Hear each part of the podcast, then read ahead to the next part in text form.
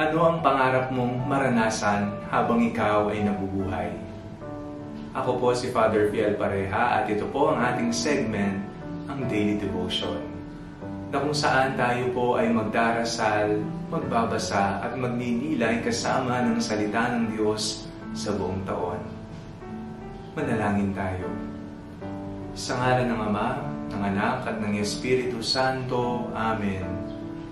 Halina, banal na Espiritu, iwanagan mo ang aming puso at isip nang maunawaan at maisabuhay namin ang iyong salita. Amen. Our Bible passage for today is from the book of the prophet Isaiah, chapter 65, verse 17, and I read it for you. For I am about to create new heavens and a new earth. The former things shall not be remembered or come to mind. Ano po yung pinapangarap ninyong maranasan habang kayo ay nabubuhay pa? Gusto mo bang makitang magbago ang iyong sarili para sa ikabubuti ng iyong kapakanan? O kaya naman magbago ang mga minamahal mo sa buhay makita ang iyong asawa na hindi na nagbibisyo, nagsusugal, umiinom, o makita ang iyong mga anak na makatapos sa kanilang pag-aaral, ninanais mo bang magkaroon ng isang payapang mundo, walang digmaan, walang alitan? Napakasarap po sigurong mabuhay kung ang mga ito, pawang kapayapaan, kabutihan, ang ating mararanasan. Sa Biblia po, may tinatawag po tayong apocalyptic writings. Ito po ay tumutukoy sa isang lugar, panahon na wala ng pagdurusa, puro magaganda na lamang.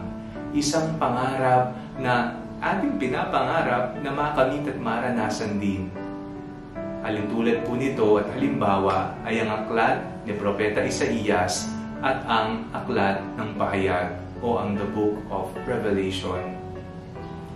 Kapag tayo ay nasasaktan, tayo nangangarap na sana'y mabuhay ng walang sakit. Kung tayo ay nasa kadiliman, ninanais nating mapunta sa lugar ng kaliwanagan. Kung tayo ay malungkot, di ba tinanais natin tayo ay lumigaya?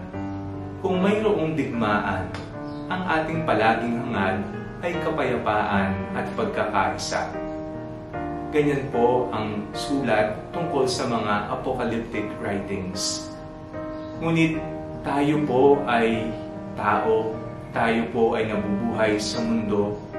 Nariyan po at hindi aalis sa mga pagsubok, mga hamon, at mga problema. Nariyan po yan.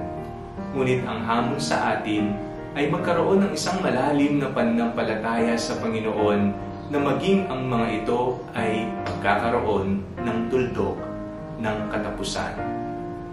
Magkaroon nawa tayo ng isang bukas na puso. Isang puso na kahit umiiyak at sugatan ay may espasyo pa rin, may puwang pa rin sa Panginoon, na kung saan siya ay mangungusap doon at sasabi sa ating kakayanin natin ang lahat.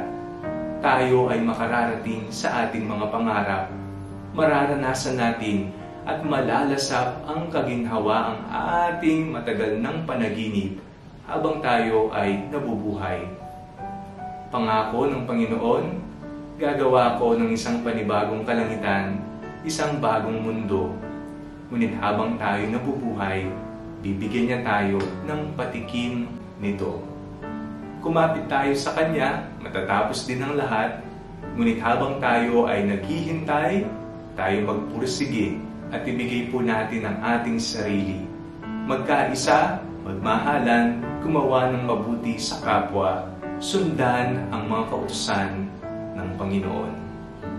Nang sa ganon, makita natin habang tayo nabubuhay ang isang bagong mundo at ang kalangitan na nasa lupa. Manalangin tayo, Panginoon, Maraming salamat po sa pangakong bagong langit at bagong mundo. Ibibigay po namin ang aming sarili. Gagawin po namin ang tama at makabubuti sa aming kapwa. Sa ngalan ni Jesus na aming Panginoon. Amen. Sa ngalan ng Ama, ng Anak at ng Espiritu Santo. Amen. Huwag niyo pong kalimutang i-like ang video ito, mag-comment po kayo and share it with your family and friends. Let me know at the comment section ano ang pangarap mong mangyari sa buhay mo. God bless you.